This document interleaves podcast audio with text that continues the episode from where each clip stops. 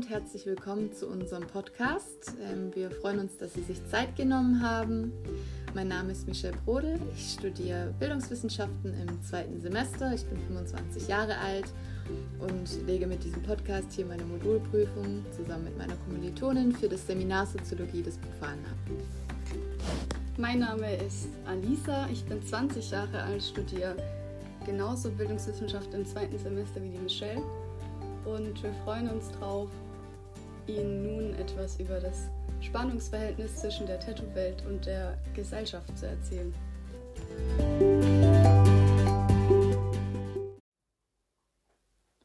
Wir wissen, das Semester neigt sich dem Ende zu, draußen scheint die Sonne und Sie verbringen wahrscheinlich ungern noch mehr Zeit wegen uns vorm PC. Wir haben uns deswegen eine ganz andere Form heute mal überlegt. Ähm, Sie dürfen gerne sich frei fühlen, diese Form anzunehmen und wünschen Ihnen dabei viel Spaß. Lehnen Sie sich gerne zurück, holen Sie sich was zu trinken, vielleicht was zu essen und jetzt wünschen wir Ihnen ganz viel Spaß beim Zuhören. Falls Sie im Hintergrund ein paar Geräusche hören, eventuell ein Schlecken oder Schlotzen, das ist unsere Lilly, unser Podcast-Hund, die nebenher ein kühles Eis genießt. Deswegen nicht wundern, es wäre sehr viel Arbeit, das rauszuschneiden. Deswegen auch die hört gerne hier intensiv zu und das wünschen wir Ihnen natürlich auch. Ja, warum haben wir uns genau für das Thema entschieden? Ähm, ich würde mal sagen, Michelle und ich, wir hatten vor dem Seminar eigentlich noch nicht so viele Berührungspunkte mit dem Fach Soziologie. Und wir haben dann auch wirklich dadurch erst gemerkt, wie sehr uns das im Alltag begegnet oder ähm, wie viel wir uns damit eigentlich unbewusst beschäftigen. Und als dann das, das Thema Tattoos aufkam, haben wir uns beide dadurch gleich angesprochen gefühlt, weil wir uns beide sehr dafür interessieren und wir einfach auch ihnen aufzeigen möchten, ähm, in welcher Art und Weise uns das im Alltag begegnet oder wie uns das beeinflusst. Und wir interessieren uns beide sehr dafür und dachten uns, dass wir da viel darüber sagen können, viel darüber sprechen können und wir möchten auch zeigen, was wirklich dahinter steckt.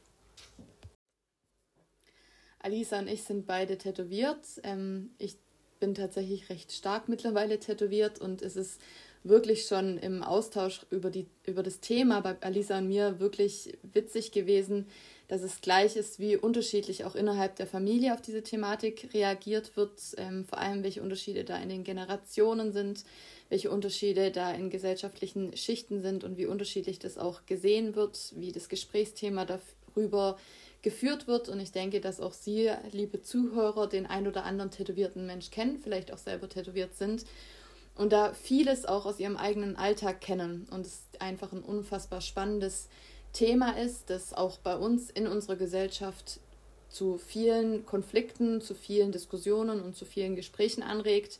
Und genau darüber wollten wir in diesem Thema noch etwas mehr erzählen.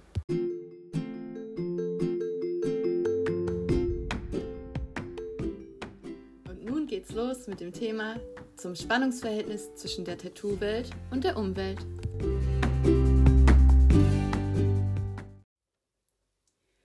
Kaum eine Frage stellt uns Menschen vor so viele soziale Fragen wie die danach, wie wir uns präsentieren. Dazu gehören unter anderem Fragen nach der Art und Weise, wie wir uns durch unterschiedliche soziale Räume bewegen, wie und was wir sprechen, welche Kleidung wir tragen, wohin wir schauen, welche Körperhaltung wir einnehmen, welche Frisur wir wählen und vieles mehr. All diese Dinge bleiben dabei variabel und ein Mensch kann durch unterschiedliche Antworten auf diese Fragen mit unterschiedlichen Rollen spielen. Bereits vor 12.000 Jahren entschieden sich jedoch Menschen dazu, sich ein Attribut zuzulegen, das nicht änderbar ist, das sich nicht mit ihnen wandeln kann und das sie bis zu ihrem Lebensende begleiten und vielleicht auch definieren wird. Sie ließen sich nämlich Tattoos unter die Haut ritzen, Bilder, Zeichen und Wörter aus Tinte, die sie ewig begleiten. Unterschiedliche Kulturen pflegen ja bis heute auch einen höchst unterschiedlichen Umgang mit dem Thema Tätowierungen. In der Entscheidung zum Tattoo, in dem Prozess, sich tätowieren zu lassen und in der Reaktion der Umwelt und der Gesellschaft darauf liegen höchst interessante Fragen und auch unterschiedliche Antworten darauf.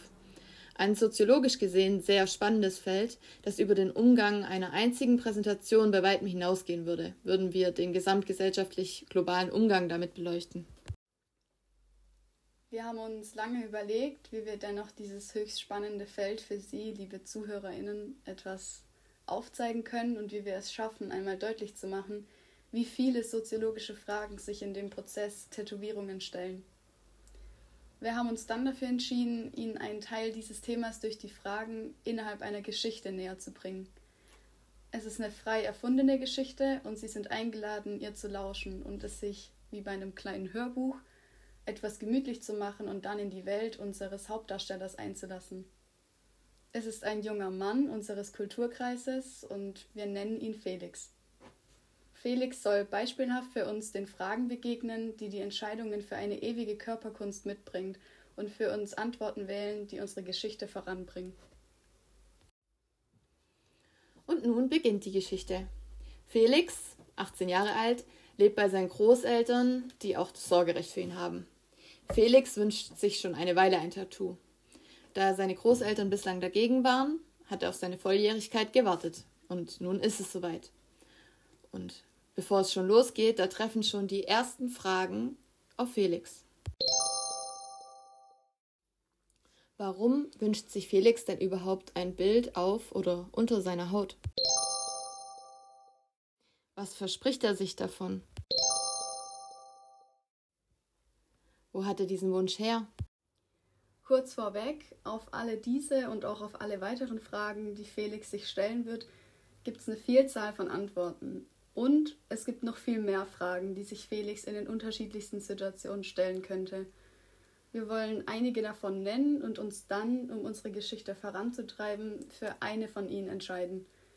Betont sei dabei aber, dass jedes Mal die Wahl einer anderen Antwort die Geschichte in eine ganz andere Richtung lenken und sich gänzlich verändern könnte. Ein kurzer Exkurs. Tattoos gelten in Deutschland übrigens als Körperverletzung, die nur durch Zustimmung des tätowierenden Kunden geschehen darf. Diese Zustimmung schützt den Tätowierer, der die Körperverletzung ja ausübt, vor Strafanzeige. Das deutsche Jugendschutzgesetz regelt im Übrigen nicht, ob Kinder tätowiert oder gepierst werden dürfen oder ab welchem Alter dies passieren darf, denn dies ist rechtlich weniger vom jeweiligen Alter der Person als von der Reife abzuschätzen, die Endgültigkeit ihrer Entscheidung für ein Tattoo zu verstehen. Die Rechtsprechung folgt mit diesem Entschluss der in Fachliteratur immer wieder formulierten Feststellung, dass sich der Begriff der Adoleszenz immer weiter differenziert und sich eindeutige Altersspannen wie Kind, Jugendlich oder Erwachsen immer mehr auflösen. Wenn Sie sich da weiter einlesen wollen, wir haben da ein gutes Buch zugefunden, das heißt Die Entstehung des Neuen in der Adoleszenz vom Springer Verlag und 2013 erschienen. Autorin war King. Diese Quellen finden Sie auch in Moodle. Trotzdem versuchen sich Tätowierer vor gerichtlichen Prozessen natürlich zu schützen und tätowieren in den meisten Fällen in der Praxis trotzdem nur volljährige Personen oder eben Personen unter 18, deren Eltern zustimmen und während der Beratung, Hygieneunterweisung, der Aufklärung der Risiken und dem Stechen selbst dann eben auch anwesend sind. Unser Felix hat also gut daran getan zu warten, bis er 18 ist. Nun aber zurück zu ihm und seinen Fragen. Zuerst zu der Frage nach dem Grund für Felix Wunsch danach, tätowiert zu sein. Vielleicht hat der ein oder andere von Ihnen auch ein Tattoo und wir sind uns sicher, dass, wenn wir Sie fragen könnten, die unterschiedlichsten Gründe für Ihren Körperschmuck genannt werden würden. Der Wunsch nach einem Tattoo hat oft nämlich weit mehr als nur den Grund, sich verschönern lassen zu wollen. Die amerikanische Anthropologin De Mello beschreibt den Grund für ein Tattoo in ihrem Werk mit einem passenden Zitat auf Seite 100 des Buches A Cultural History of the Modern Tattoo Community. Da es ein englisches Zitat ist und nur zu hören natürlich schwierig zu verstehen, finden Sie dieses Zitat natürlich auch in Moodle zum Mitlesen. For the predominantly working class tattoo population before the tattoo renaissance, Tattoos were not visually different from those worn by many today. They also held much different meanings than they do in the modern tattoo community. As many writers have noted, motivations for becoming tattooed in the United States have traditionally included the following marking affiliation with a loved one or social group, commemoration of a life event or journey, representing an aspect of identity marking disaffiliation with mainstream society, or simple aesthetic reasons. Tattoos are fundamentally a means of expressing identity, both personal and collective. Tattoos inscribe a person's relationship to society, to others, and to him or herself, and they do so in a manner that is visible not only to the wearer but to others as well. Except when worn in private areas, tattoos are meant to be read by others. For this reason, tattoos as identity markers are not merely private expression of the need to write oneself, but they express the need for others to read them in a certain way as well. Wow, okay. Also ein sehr langes und auch komplexes englisches Zitat. Wahrscheinlich ist es Ihnen leichter gefallen, wenn Sie es auf Ihrem Handout in Moodle mitgelesen haben. Nur zuzuhören war wahrscheinlich relativ anstrengend. Deswegen, Alisa, lass uns nochmal zusammenfassen, welches die fünf Punkte sind, die sie aufzählt, die zu einem Tattoo führen können. Ja, ich muss sagen, ich muss mich gerade auch wirklich konzentrieren, als ich dir zugehört habe. Aber was für mich vor allem herausgestochen hat, war, die Verbundenheit, die man ähm, mit einem Tattoo aufzeigen möchte. Vielleicht zu einem, zu einem Verein, zu einer sozialen Gruppe, zu seinem Umfeld. Aber auch quasi das Gegenteil. Ich bin nicht mit euch verbunden. Ich bin was Besonderes. Ich, ähm, ich setze ein Prote Protestzeichen gegen den Mainstream. Stimmt, genau. Das habe ich auch so verstanden. Aber der Punkt, der mir auch selber sehr aufgefallen ist, ist der Punkt, als sie das Wort Commemoration of a Life Event genannt hat, also die Erinnerung an ein Lebensereignis oder eine Reise. Ich denke, dass das bei ganz vielen Menschen zu einem Tattoo führt. Ja, bei mir auch. äh, ich, äh, mein Tattoo ist auch quasi eine Erinnerung an äh, ein Erlebnis. Also ich ähm, trage eine Palme auf dem Arm und ich habe mir das im Urlaub mit meinen Freunden stechen lassen. Und ich glaube, dass viele einfach ähm, Erinnerungen auf der Haut tragen wollen und wenn sie drauf gucken, dann ein Lächeln im Gesicht haben und denken, ja, das war eine schöne Zeit.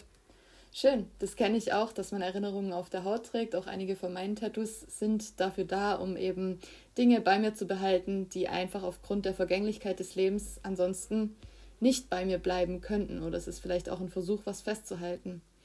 Ein anderen Punkt, den sie genannt hat, war ja noch die Repräsentation der eigenen Identität. Kennst du da auch Tattoos, die da in diese Sparte fallen? Äh, eine ziemlich schwierige Frage. Wenn ich so darüber nachdenke, dann kann ich mir vorstellen, ähm, ein Tattoo, um seine Identität aufzuzeigen, hängt bestimmt auch ganz oft mit Erinnerungen zusammen. Wenn zum Beispiel was in deinem Leben passiert ist oder ein ähm, bestimmtes Ereignis war und du möchtest mit diesem Kapitel abschließen, dann, dann sucht man sich quasi ein Tattoo, um das damit zu verbinden, quasi zum Beispiel sowas wie Vögel, man möchte sich frei fühlen, man möchte aus einer Situation flüchten, sowas kann ich mir vorstellen, aber so jetzt genau ein Motiv fällt mir dazu jetzt nicht ein. Aber was ganz interessant wäre, Michelle, du hast ziemlich viele Tattoos und bei dir steckt da bestimmt auch ganz viel dahinter. Vielleicht hast du eins, das deine Identität ausmacht, von dem du mehr erzählen kannst. Ja, das stimmt. Also die meisten Tattoos von mir wahrscheinlich fallen unter die erste Kategorie im Thema Verbundenheit mit irgendwas und die Erinnerungen, die festgehalten werden sollen. Aber tatsächlich mein, ich glaube, es war mein zweites Tattoo, fällt in diese Kategorie, über die wir gerade sprechen, mit der eigenen Identität.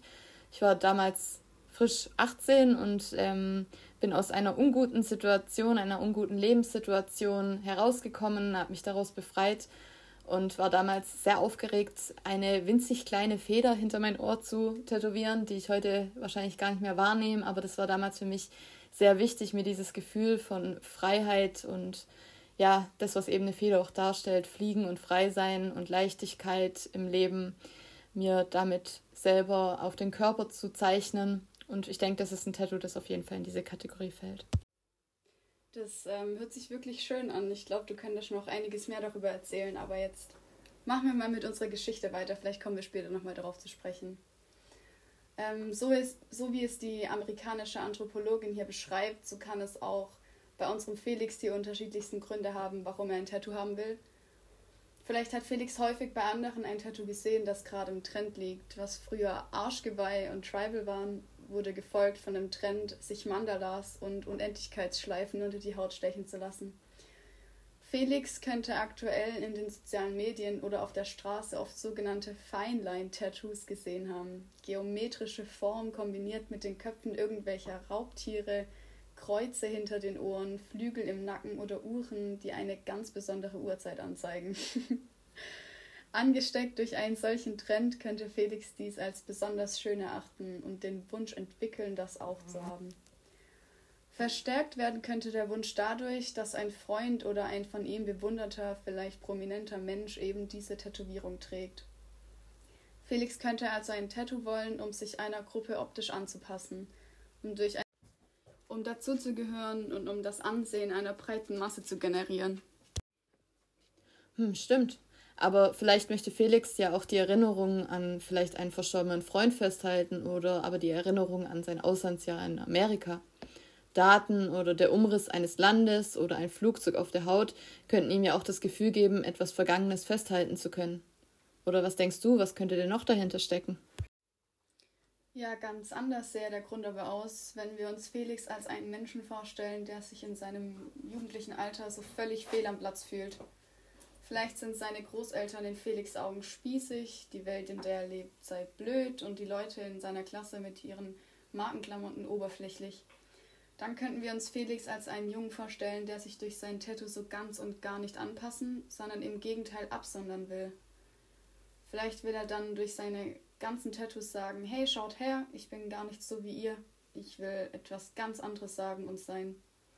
Und wer dann dieses Tattoo akzeptiert und toll findet, na, der könnte auch Felix, so wie er eben ist, akzeptieren und toll finden.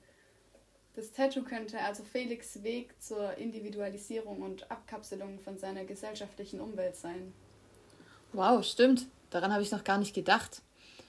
Äh, eine Frage, die wir uns später noch stellen werden, nämlich der danach, was genau Felix sich eigentlich tätowieren lässt, der geht eigentlich auch noch ein möglicher anderer Grund für eine Tätowierung einher. Wenn wir uns mal vorstellen, Felix möchte sich zum Beispiel das Logo seines Lieblingsfußballvereins tätowieren, das Zeichen einer Gang, die Pfote seines Hundes, das neue CD-Cover seiner Lieblingsband, den Namen seiner Schwester oder den gleichen Anker, den sein bester Freund hat – dann wäre der Grund ja der Ausdruck von ewiger Loyalität, die bis unter die Haut geht und dem damit einhergehenden Schwur ewiger Verbundenheit. Wie wir also sehen, ähm, es zeigt sich, dass der Wunsch nach einer Tätowierung von künstlerischer und rein ästhetischer Natur sein kann, in vielen Fällen aber auch sehr emotionale Gründe hat. Und egal welcher Grund für Felix dahinter steht, stellt sich ihm schon die nächste Frage er will ein Tattoo, aber was denn nun eigentlich? Was soll das Tattoo zeigen? In welchem sogenannten Tattoo-Stil soll es gezeichnet sein? Soll es bunt oder schwarz-weiß sein? Und wie groß soll es sein und auf welcher Körperstelle soll es sein? Wie unschwer festzustellen ist, sind Felix Gedankengänge sehr vielfältig und schon jetzt zu diesem frühen Zeitpunkt teilweise sehr verwirrend für ihn und für so eine endgültige Entscheidung. Schließlich begegnen ihm diese Fragen ja das erste Mal in seinem Leben. Dass diese Fragen, je öfter man sie sich stellt, an Gewicht verlieren oder zumindest zu verlieren scheinen, das zeigt sich ja an stark tätowierten Menschen. Wer sich schon mehrmals dazu entschlossen hat, ein vermutlich lebenslängliches Tattoo zu haben, also vermutlich lebenslänglich so eine Entscheidung zu treffen, dem schießt wahrscheinlich auch nicht mehr das Adrenalin ins Blut, sobald er ein Tattoo-Studio betritt. Der hat sich schon an recht unterschiedliche Reaktionen der Umwelt auf Tattoos gewöhnt und seine neue Rolle als tätowierter Mensch schon lange eingenommen. Für unseren Felix jedoch bedeutet das erste Tattoo tatsächlich auch einen Rollenkonflikt. Ein Rollenkonflikt, der schon wieder weitere Fragen mit sich bringt. Wie werden Felix Großeltern, seine Freunde, seine Lehrer und Bekannten auf seine Idee und letztendlich auch auf das Ergebnis reagieren? Wie wirkt sich das Tattoo auf Felix Zukunft aus? Hat er vielleicht berufliche Ziele, die durch eine Tätowierung erschwert werden? Wird Felix das Tattoo vielleicht sogar einmal bereuen? So entscheidet sich unser Felix mit all seinen Fragen nicht etwa zu seinen Großeltern, sondern zu seinen Freunden zu gehen, die zum einen Teil schon Tattoos haben und ihre Erfahrungen mit ihm teilen können. Felix hofft natürlich auf gute Ratschläge, um sich mit seinen Entscheidungen in Sicherheit zu wiegen. Doch in unserer Geschichte kommt es anders als geplant, denn unterschiedlicher könnten die Meinungen seiner Freunde gar nicht sein. Freund 1 ist sich sicher, Felix soll tun und lassen, was er für richtig hält. Schließlich ist das seine Haut, sein Körper, und wenn es ihm gefällt, gibt es wohl keinen Grund, das nicht zu tun. Freund 2 jedoch rät Felix, das lieber mit seinen Großeltern abzusprechen und es auf gar keinen Fall heimlich zu tun. Denn auch wenn Felix das nun für sich selbst entscheiden darf, vermutet er, dass das am Ende Ärger geben könnte. Und Felix solle sich das sowieso sehr gut überlegen. Was, wenn er einmal beispielsweise bei der Polizei arbeiten wolle und dann Tattoos habe? Freund 3 stimmt sowohl dem einen als auch dem anderen zu und kann ihm somit nur den Vorschlag bieten, vorab ein Beratungsgespräch bei einem Tätowierer zu vereinbaren und sich noch etwas länger Zeit mit der Entscheidung zu lassen. Welchen Rat nimmt Felix an? Hält er ein Beratungsgespräch für nötig? Naja, so wirklich weitergebracht hat unseren Felix das Gespräch mit seinen drei Freunden nicht. Hatte er doch eigentlich erhofft, ein klares Gefühl für oder gegen ein Tattoo nach dem Gespräch mit seinen Freunden zu haben. Nun ist er aber irgendwie noch unsicherer. Felix ist aufgrund seiner Einbindung in das soziale Gefüge seiner Freunde, seiner Peer Group, abhängig von deren Meinung und kann diese gar nicht ignorieren. Eine Nacht darüber geschlafen, entscheidet er sich dann jedoch tatsächlich, zu einem Beratungstermin zu gehen und diesen erstmal zu vereinbaren. Kaum hat er diese Entscheidung getroffen, da prasseln schon die nächsten Fragen auf ihn ein. Für welchen Tätowierer und welches Tattoo-Studio soll er sich denn überhaupt entscheiden und wie? Sollte er sich vorab informieren, Erfahrungen einholen oder nimmt er vielleicht das erstbeste und leicht erreichbarste Studio, das er finden kann? Wie viel Geld möchte er ausgeben und nimmt er es in Kauf, wenn das Tattoo unerwartet mehr kostet? Ist er sich wirklich sicher über Motiv und Stelle des Tattoos? In unserer Geschichte entscheidet sich Felix für ein Tattoo-Studio, das er von seinem Freund empfohlen bekam, der sich dort schon mehrmals hat tätowieren lassen und sehr zufrieden scheint. Hier greift das Prinzip des Vertrauens in die soziale Gruppe der Peer Group. Felix recherchiert ein wenig im Internet, auf der Website und auf der Instagram-Seite des Tätowierers, auf der man schon viele Zeichnungen, Motive und fertig gestochene Tattoos einsehen kann. Felix ist sehr begeistert und schreibt den Tätowierer auf Instagram, der ihn daraufhin zu einem Beratungsgespräch einlädt. Vorab möchte er sich ein wenig darauf vorbereiten. Er möchte gerne maximal 500 Euro ausgeben, das Tattoo soll an seinem Arm gestochen werden und es soll ein etwa handflächengroßer Löwe sein. Mit diesen Vorstellungen für sein erstes Tattoo macht er sich auf den Weg zu seinem Beratungstermin und noch bevor es losgeht, prasseln schon die nächsten Fragen auf ihn ein. Was sieht er an? Wie verhält er sich vor Ort? Wie stellt er sich das Tattoo-Studio vor und welche Erwartungen hat er an den Termin? Welche Gefühle begleiten ihn beim Termin und wie wichtig ist ihm eigentlich das Verhältnis zwischen ihm und dem Tätowierer? Generell ist Felix ein offener, gut gelaunter und aufgeweckter Typ, der sich gerne selbstbewusst in neue Situationen begibt. Doch heute müssen wir feststellen, dass er sich eher ruhig und nervös verhält. Warum ist das so? Nun ja, das gesellschaftliche Bild, das die Tattoo-Szene begleitet, übt sich natürlich auch auf deren Atmosphäre aus. Während ein Teil der Gesellschaft Abscheu empfindet, Tattoos mit gefährlichen und zwielichtigen Typen in Verbindung bringt, sieht vor allem die jüngere Gesellschaft viel Coolness in der ganzen Szene und im tätowierten Körperschmuck an sich und den Menschen, die in diesem Gewerbe tätig sind.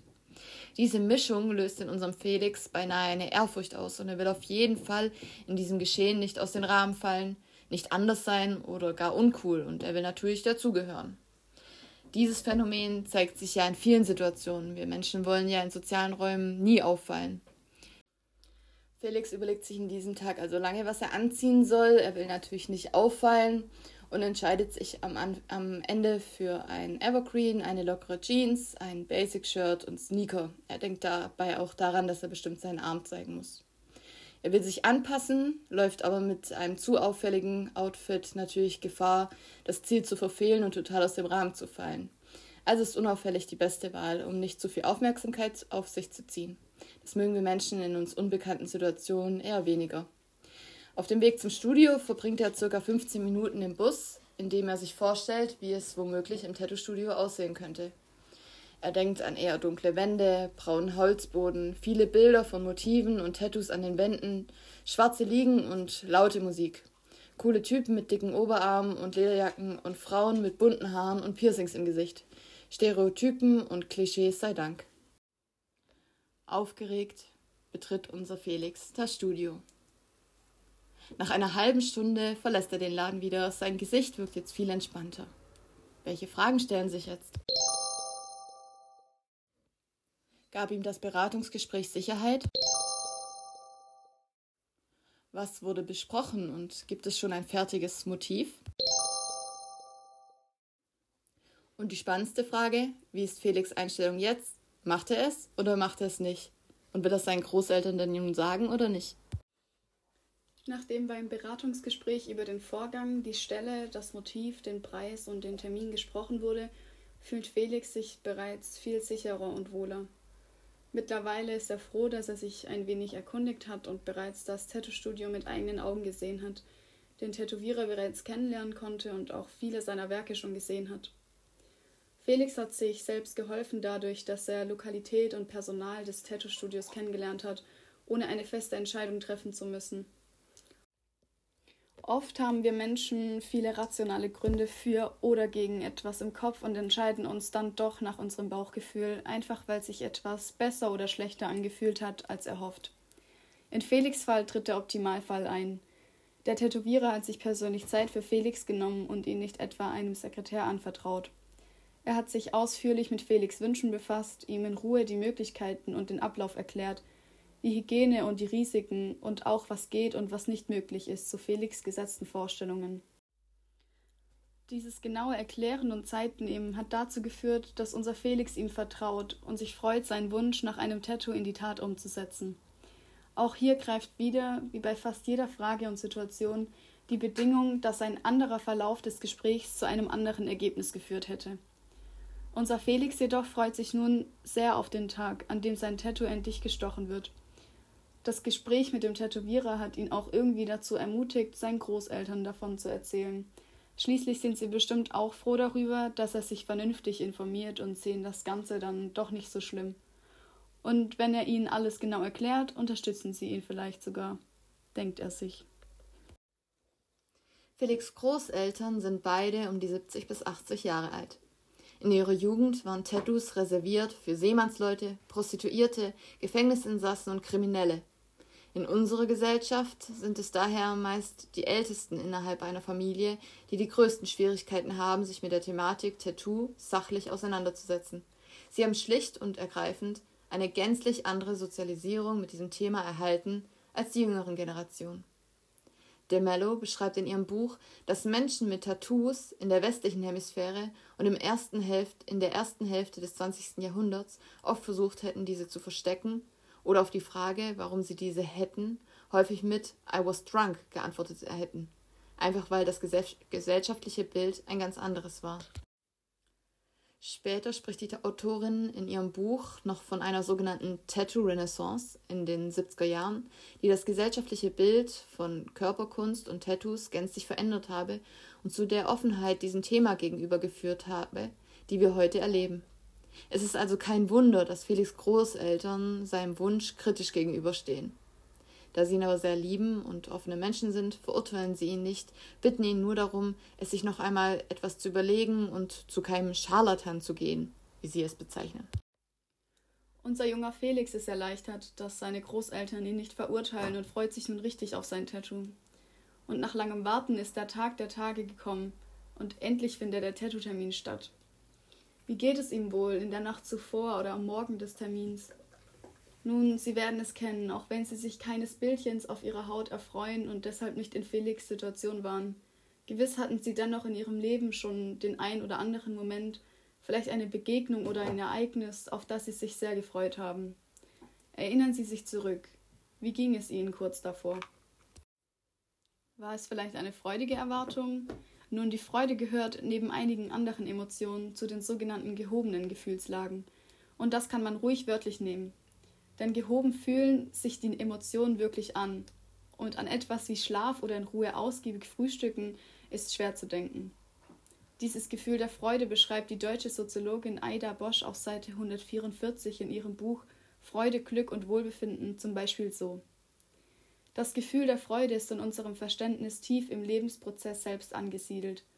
Freude wurzelt im vitalen Gefühlsdrang, im elementaren Drang von lebendigen Orga Organismen zu leben und weiterleben zu wollen und deshalb Daseinsfreude als Leben wollen und Affirmation des Seins zu empfinden. Neben basalen Bedürfnissen wie Hunger und Durst, die sich als schmerzhafter Mangel äußern können. Nun, es mag bestimmt Menschen geben, die auch aufgeregt, entspannt schlafen und essen können. Viele Menschen, und auch unser Felix, gehören da allerdings eher zu einer anderen Sorte Mensch. Denen, denen es einfach in solchen Momenten schwerfällt. Und das, obwohl der Tätowierer ihm doch beim Beratungsgespräch geraten hat, gut gestärkt, ausgeschlafen und mit einem gesunden Frühstück im Bauch zum Termin zu erscheinen. Felix will alles richtig machen und stopft sich also tapfer ein gesundes Frühstück in den Mund. Dann verlässt er aufgeregt das Haus. Der große Tag ist da. Wenn er das nächste Mal zurück ins Haus kommt, wird er ein tätowierter Mensch sein. Was für ein verrückter Gedanke. Solche Gedanken rasen ihm nun durch den Kopf, als er zur Bushaltestelle läuft. Wir sehen also wieder. Für unseren Felix ist das Tattoo mehr als nur ein Bildchen auf der Haut. Für ihn bedeutet es eine neue Rolle. Eine Stunde später betritt er den Tattoo-Shop und bemerkt, wäre er heute zum ersten Mal hier, würden ihn wahrscheinlich die ganzen Eindrücke hier überwältigen. Die laute Musik, die vielen Bilder von Tattoos und sogenannten Stencils, also den Zeichnungen von Tattoos an der Wand. Aber der Sozialraum des Tattoo-Ladens ist Felix durch seinen ersten Besuch hier nicht mehr ganz so fremd. Er konnte sich am Morgen einfacher kleiden, weil er wusste, welche Kleidung dem Sozialraum, den er betreten will, angepasst ist und weiß, welches Verhalten hier das Richtige ist.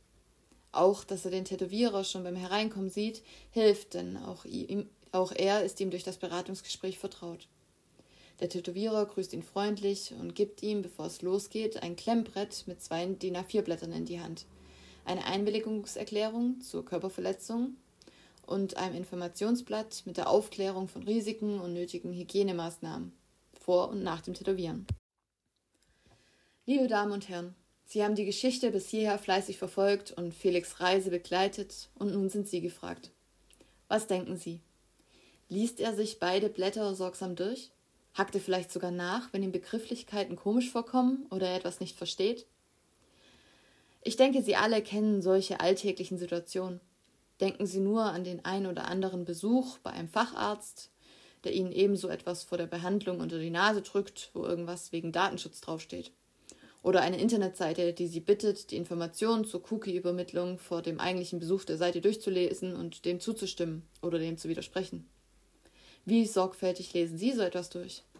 Und ist das vielleicht auch abhängig von der Situation, in der Ihnen solche Schriftstücke übermittelt werden? Ich denke, die Meinungen werden sich hier teilen. Tatsächlich gibt es in solchen Situationen vielleicht Menschen, die solche Textblöcke sorgsam lesen. Die Mehrheit jedoch wird es, wenn überhaupt, grob überfliegen und sich dann mittels angekreuzten Häkchen und vielleicht auch noch an der richtigen Stelle eine schnelle Unterschrift wieder auf den vor ihm liegenden Sozialraum oder die Sache als solches konzentrieren. So geht es auch unserem Felix. Und nachdem er sich dem Klemmbrett durch schnelles Unterschreiben wieder entledigt hat, kann er sich mit den Fragen beschäftigen, die ihm viel dringlicher unter den Nägeln brennen. Wie wird das wohl alles laufen? Wie wird das Tätowieren und wie wird am Ende das Tattoo an ihm aussehen? Und was ist, wenn es ihm doch nicht gefällt? Traut er sich dann Kritik zu äußern? Und überhaupt zum Thema Äußern.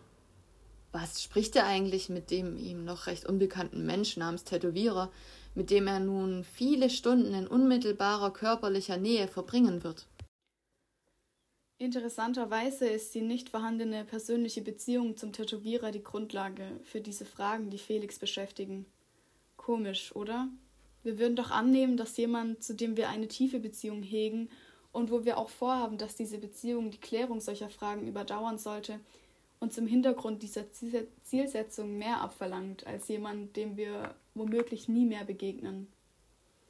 Immerhin scheint ja hier die Führung eines anregenden und angenehmen Gesprächs nicht relevant, wenn man nicht plant, denjenigen zu beeindrucken. Dem kann zwar so sein, jedoch greift auch hier, wie in vielen anderen Situationen für Felix zuvor, die Fremdheit des Sozialraums und der hier gelebten Norm. Er weiß nicht um die Themen, die hier gesprochen werden oder generell darum, wie viel gesprochen wird, wie mit Kritik umgegangen wird und wie diese geäußert wird. Wäre ihm der Sozialraum nicht fremd, so würde ihn das Wissen um eben jene Fragen in eigenen Entscheidungen entlasten und ihm Sicherheit in seinem Tun, Sprechen und Verhalten schenken. Dem ist aber nicht so und unser Felix sieht sich also nicht nur der, dem unbekannten Schmerz und Prozedere einer Tätowierung, sondern auch dem Dasein in einem unbekannten Sozialraum ausgesetzt. Felix hat Glück und sein Tätowierer stellt sich als ebenso freundlich dar, wie er es beim Beratungsgespräch getan hat. Und nach einigen Stunden ist er ein müder, aber stolzer Träger eines Löwenkopfs am Oberarm. Er bezahlt, bedankt sich und macht sich mit breiter Brust auf den Heimweg. Und damit stellen sich für Felix schon die nächsten spannenden Fragen. Soll er sein Tattoo präsentieren? Wenn ja, wem? Und wie werden die anderen reagieren? Und langfristig gedacht, was ändert sich nun für ihn? Wie sieht er sich nun selber? Felix entscheidet sich, sein Tattoo als erstes den wichtigsten Menschen in seinem Leben zu zeigen, seinen Großeltern. Beide waren ja nicht die größten Fans des Unterfangs, dennoch will Felix ihnen als erstes zeigen, was er sich denn nun eigentlich auf den Arm hat stechen lassen. Das wussten sie nämlich noch nicht, und das Motiv hatte er den Großeltern bis jetzt noch nicht verraten. Als er nun daheim ankommt und den leicht kritisch blickenden Großeltern seinen Arm zeigt, da ändern sich ihre Gesichtszüge. Der mürrische Ausdruck im Blick seines Opas weicht und sein Blick wird weich. Die Oma bekommt sogar glasige Augen. Jetzt verstehen sie es. Felix Eltern, die bei einem Verkehrsunfall ums Leben gekommen sind, haben ihren lockigen Sohn immer ihren kleinen Löwen genannt.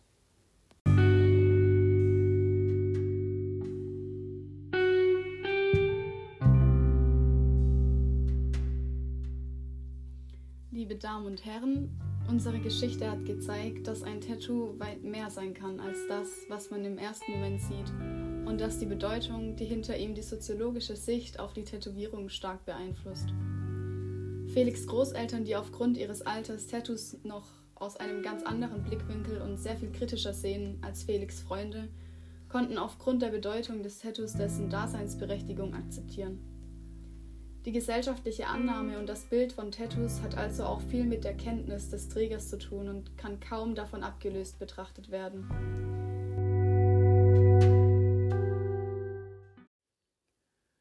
Konnten trotz allem in diesem kleinen Referat und unserer Geschichte nur einen Bruchteil dessen behandeln, was das Phänomen Tattoo bereithält und welche spannenden soziologischen Themen darin enthalten sind. Der gesamte Blickwinkel würde sich verändern und damit auch jede einzelne Frage und ihre möglichen Antworten, hätten wir unsere Geschichte über einen Menschen erzählt, der beispielsweise schon sehr stark tätowiert ist und sich nun beispielsweise ein Tattoo am Hals, im Gesicht oder auf den Händen stechen lassen will. Oder stellen Sie sich vor, wir hätten über einen jungen Mann vom Stamm der Maori berichtet, der ein traditionelles sogenanntes Amoko-Tattoo bekommen soll, das für seinen Stamm viel mit der eigenen Kultur, Herkunft und Spiritualität zu tun hat. Oder über einen Menschen, der eine Haftstrafe absitzt und sich im Gefängnis heimlich von einem Mitinsassen ein Tattoo unter die Haut klopfen lässt. Was für Gründe stecken hier dahinter? Wie fühlt sich der Gang zum Tätowierer für diese Menschen an? Wie reagiert die Gesellschaft auf diese Menschen und ihre Tattoos? Sie können sich diese Fragen ja gerne mal im Kopf durchspielen und vielleicht die ein oder andere Geschichte für sich erzählen.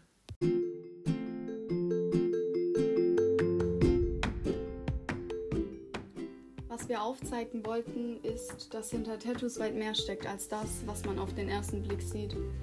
Gedanken, Geschichten, Fragen, Lebensereignisse und tiefe Emotionen. Vale und Juno haben 1989 das Buch Modern Primitives geschrieben, in dem unsere Botschaft so gut zusammengefasst wird, dass wir diese als Schlusswort stehen lassen wollen und sie damit verabschieden. A tattoo is more than a painting on the skin. Its meaning and reverberations cannot be comprehended without a knowledge of the history and mythology of its bearer. Thus, it is a true poetic creation and is always more than meets the eye. As a tattoo is grounded on living skin, so its essence emotes a poignancy unique to the mortal human condition.